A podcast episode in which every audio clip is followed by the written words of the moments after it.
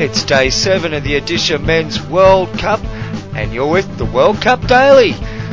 Argentina look like they're through, Spain and New Zealand struggle, and France could be on the brink of something great.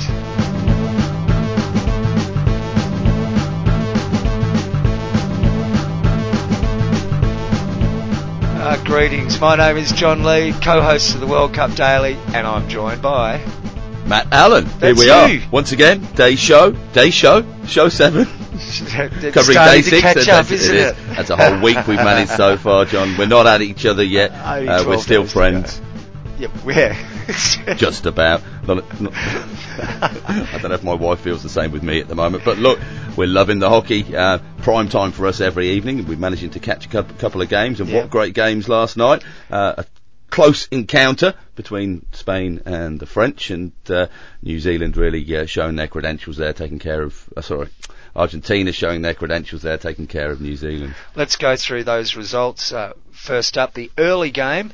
It was France versus Spain. You call it Euro Derby. It's a Euro Derby, isn't it? One of many. One yes. of many. yeah, uh, neighbours, close neighbours. And it was an intriguing game. Um, I thought there was quite a few mistakes to Yeah. be made, but there was a lot of endeavour and intent. Uh, game kicked off in the first period with a goal to the French. Um, number 28, uh, Clement. Timothy Clement. Super pass from the big jar to make that happen. He's having a good tournament just quietly. Yep. Uh, a great field goal for the French. Uh, set them up nicely early in the game, and I think that made people sit up a little bit and go, "Hang on, what's going on here?" But it made, it made the Spanish sit up because you know they, they, they rushed themselves into so many errors through the game, uh, never really quite got settled. They they had 59% of p- the possession, 68% pass accuracy, uh, seven corners though, mate, and zip from all seven. Um, the the French goalkeeper Thieffry was in great form. There was that one super clearance off the line from one of the Genestet brothers. Um, the Spanish uh, struggled to get into the game despite having uh, that good possession, but they did they did strike back with a super team goal. They did in the 48th minute, and uh, that was to Alvaro Iglesias. Um, very well. It was it was a well worked goal. So yeah, great great team goal. and uh, not not a particularly flash. What would you call it? Uh, strike or anything No. like that. It was you know just the the player out the back standing alone. Once again, there's been three or four in the tournament so far. Yeah. and uh, they're on the ball. What what I did. What did uh, strike me, as we've seen, as you said, several instances of that sort of play. The number of times guys are being allowed to stand behind the back, uh, outside the back post, Yeah. alone, with uh, no no defender goal side of them. Yeah, and we see overcommitment from those guys that are sort of between Yeah. the line and the and They're- the spot. It's almost like they're being forward. sucked in. Yeah, they, yeah. They're, they're, they're racing towards the ball. Sometimes you've just got to hang back and get goal side of that fella and make sure that they can't score those really easy tap in goals. That's right. Well, one one for the game. but- You mentioned the stats there. What was interesting is the stats were pretty much consistent and even across all four quarters. There wasn't a period of the match where perhaps Spain dropped back a little bit and the French got some ascendancy. It was pretty much the same all the way throughout the game. And Look- the Spanish, you look at that, they basically went at 67 to 70% uh, passing accuracy and 60% possession. Yeah, 16 circle entries. They certainly created the opportunities. But the French had a super opportunity. Hugo Genestet stepped up to take a stroke fairly late on. Uh, but man of the match, Kiko Cortes, he was uh, he was good enough for it. Now How his, good a save was that? well, his quote, well, his quote was, uh, "You choose the side, and the ball comes to you." Um, after the game. Now, I don't think it was a great stroke, and it's it's the oldest trick in the book: stand a little bit to the left and throw yourself down right. There wasn't enough height on the ball or pace coming from the stroke. well, there wasn't. It was either too high or it was too low. If he had gone low into the corner, he probably would have been right. and what I loved as well was Cortes's mind games before, just delayed, delayed, Delayed, delayed, and he got and into his the teammates were helping him out too. Oh yeah, yeah, yeah. but no, he he uh, he just did enough, I think, to get into the head of uh, Hugo there. Um, of course, the, the Spanish had a chance late as well with Gonzalez. We spoke about him yesterday. Um, he pulled clear. He had a he had a super ball inside on his right, and he decided to try and uh, put it on the reverse stick, and uh, yeah, rightly stuffed that up and uh, lost the opportunity to win the game late on. And moving on to the late game, the 7 p.m. Bhubaneswar time, it was New Zealand taking on Argentina. Now, uh, this is very much, I thought, the game that would help define the pool. I thought um, perhaps New Zealand were a real strong chance here to upset the Argentinians. It wasn't to be. It was nil all at quarter time. A very tight first opening period. Oh yeah, for that first five minutes, there was four or five huge shots on goal, and jo- Joyce was looking superb, very calm, very collected very in, for the. Kiwis. Yeah, Very good game. But the Spanish opened the scoring in the 23rd the minute. Argentinians. Uh, sorry, the Argentinians opened the scoring. Yeah, 20, uh, number 26 that is. That would be Augustin Mazzilli. Very good goal. You, I know you raved about it. Jeez, a rocket into just the pinpoint accuracy into the top corner was superb. That puts him on to three for the tournament so far. Yeah, Argentina doubled their lead in the uh, 41st minute with a goal to Vila. He was um, a very, very good Lucas. It was a, a classic uh, attacker's goal in the sense that the defender thought he was out, had the ball in the D, came out, went to run the ball straight out the top of the D. A really, really good from behind tackle. Now, often we see forwards making those tackles from behind and they're collecting, you know, legs, sticks, all sorts of things on the way through. Mate, the replay showed it was ball, nothing but ball. It was a brilliant tackle and, uh, he managed to gain possession and, and slot the goal home. And they, uh, he, he went on, went on to get player of the match as well, Lucas. yeah, yeah. he had a good game, and uh, they rounded out the 3 0 victory, one goal in each of the second, third, and fourth quarters in the uh, 55th minute, thanks to number 23, Lucas Martinez. Um, So one from four um, That's corner, off a penalty corner, yeah, corner was. conversion rate there for, for Argentina. yeah, and what was interesting is um, the big Gons didn't have an effect on the scoreboard, but he's certainly having an effect on defences. He was superb. Well, Charlesworth spoke a lot about the way that he's developed in three or four years. Absolutely, and he? you'd have to agree with that. When you know, perhaps at the last World Cup he was seen as just a drag flick specialist and not much else. Now he's a real quality defender and holding up that defence. And Throw- throwing some lovely overheads, some Well, great incisive balls. Olympics, I think he might be looking at the Olympics. Um, very good player. Oh yeah, no, he's still, yeah, he's still got time. He's not not as old as some of the boys in the uh, in the Argentina setup there. But it was a very good win for Spain. Now, uh, sorry, for Argentina. It wasn't a good win for Spain. It wasn't a good game for Spain at all, to be honest. Let's get on to what that means for the pools, though, Matt. That's the interesting thing. Well, you'd, you'd think that Argentina would win the group, wouldn't you? They're, Uh, that's six, there, six points at They're the on top six now. points. Yeah, they've got a goal difference of plus four. New Zealand are in second. They're on three points with the one win, but their goal difference is minus two. Yeah, Which is going to be crucial um, because Spain and France are both on a point, having uh, picked up draws. but then Spain play New Zealand next, don't they? Spain play New Zealand next, but their goal difference is only a negative one goal difference. Um, and the next games are, as you mentioned, Spain and New Zealand, Argentina and France. Now, does Argentina just turn off a little bit, or are they going out with killer instinct? are they going to try go, players? That's it. You've got to go out with killer instinct with it, no doubt there, John.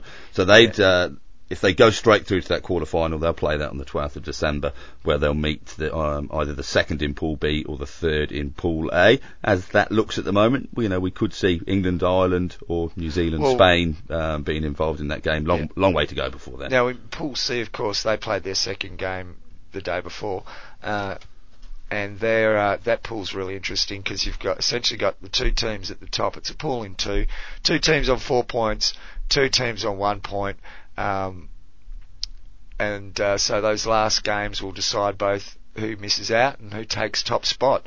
Um, India play Canada, which you think put India in in the the firing line to go Well, through. I think Canada, Canada goal beat India four three last last time they met, didn't they? goal difference of plus five to Belgium's goal difference of one. So Belgium against South Africa, can they pile? They'd have to pile the goals on. But you can't see, you can't honestly tell me you think Canada can beat India at this tournament.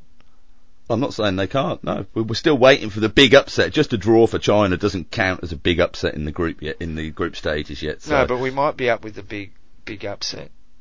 We might be coming up for a big upset today. what you don't think England going to beat Australia, do you? No, I don't. but I think China can beat Ireland. But we'll get to that very We'll soon. that. We'll get to that very soon. Before we do, what we need to do is listen to Mr. Ernst Baart from BE Hockey because he's been across all of the predictions for us. How's his record going at the moment? Have we been counting? He's. Not, I, I don't really want to start counting because I don't want to embarrass the poor bloke. He, Oh, can't, he can't be right all the time, can he? Oh, well, no, but it's right a lot of the time.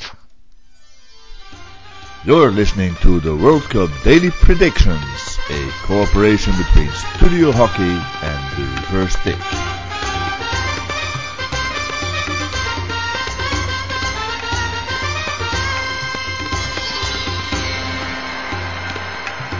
Day 7 is here and we get to see the impressive Aussies perform again. The reigning world champions have every intention of taking home the cup for a third and consecutive time. Their opponents today, England, did not really have their dream start in this tournament. Where, the, where Australia beat Ireland convincingly 3-0, the English struggled to get a draw versus China, a global superpower, but not so much in our game of hockey. I think the Aussies will have an easy win and beat the English in one straight set, 6-1. In game 2 of this Tuesday, the brave Chinese will face the Irish. I think it's safe to say the element of surprise has gone, and scoring twice from only 5 circle penetrations in the entire game will not happen again. I predict a clean sheet for Davy Harte and some 4 goals for the Irish strikers. So that will be a 4-0 for Ireland. That's it for today on the Daily World Cup predictions. Tune in tomorrow for a new episode. But for now, enjoy your hockey. Or as they say in India, up bus hockey. Hi, I'm Trent Mitton and you're listening to the World Cup Daily Podcast at the Odisha Hockey World Cup. You are indeed listening to the World Cup Daily Podcast. Thank you, Trent. Thank you, Ernst, for the predictions from StudioHockey.com. Uh, just the 11 goals expected tonight then from Ernst. you don't want much, well, buddy, do you? Blimey now. Uh, yeah, um, it could be. Let, us start with the first game, the early game on at 5 p.m. Bhubaneswar time, England versus Australia.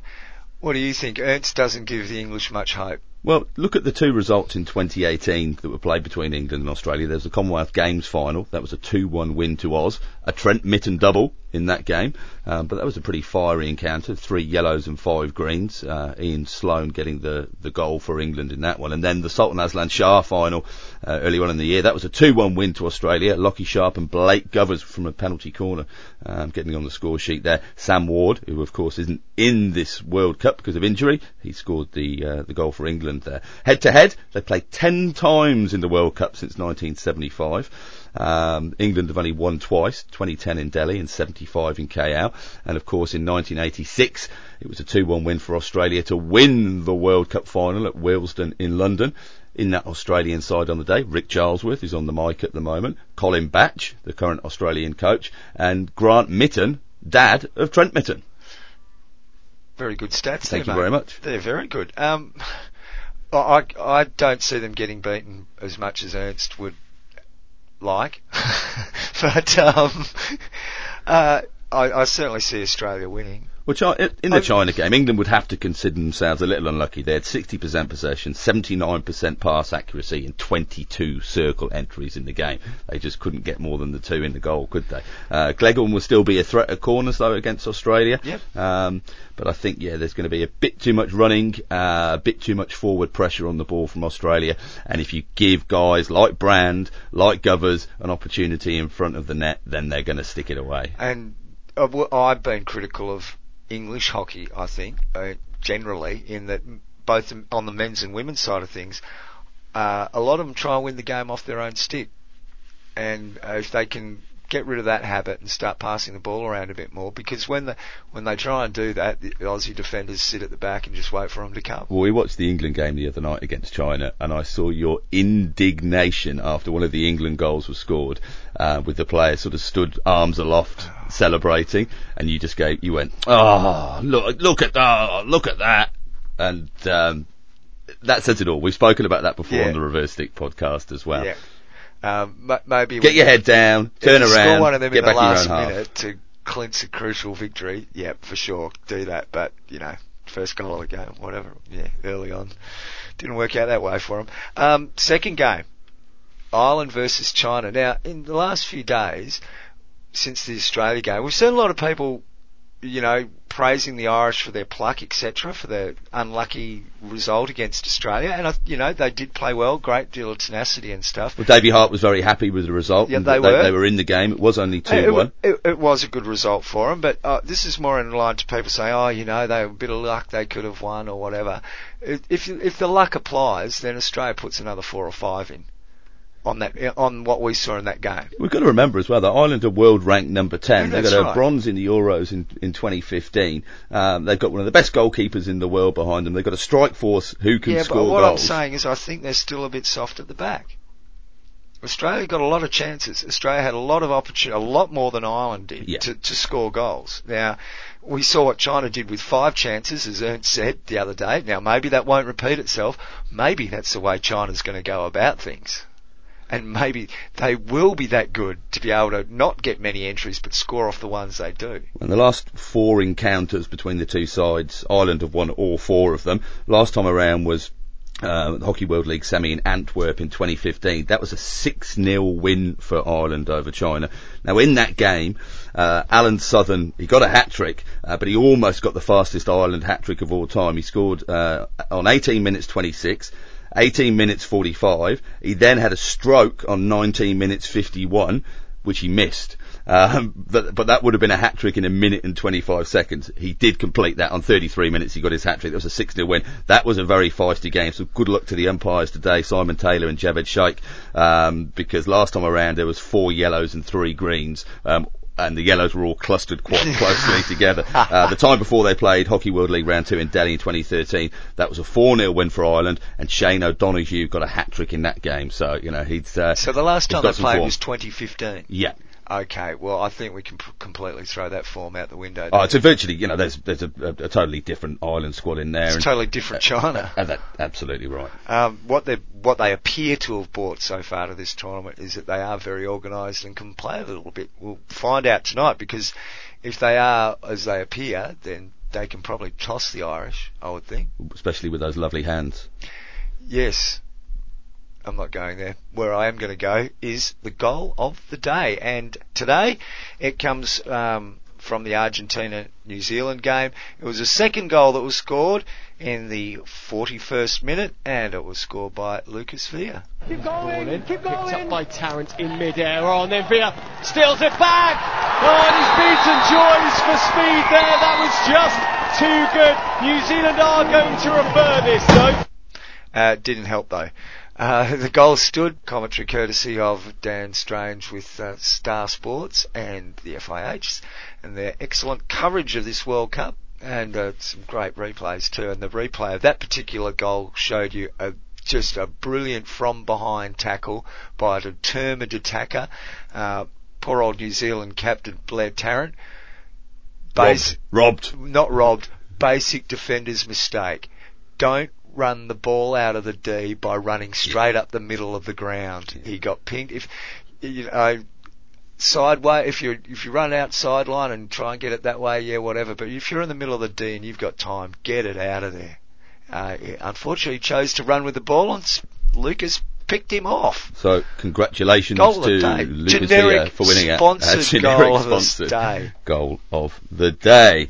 What else have we got, John? That's about it for today. A couple of little bits. The weather in BBI at game time this evening. We're looking at around 23, 24 degrees. It's a little bit foggy there at the moment with 74% humidity. Oh. So it's a bit of a warm one, uh, dropping to around 49% by game time and 6 degree, uh, 6k winds coming in. What I did notice uh, the other day was, you know how they have photos and stuff of players arriving at the ground and things like that and all that. Normally you see the players turn up, tracksuit pants, maybe a hoodie, blah blah blah.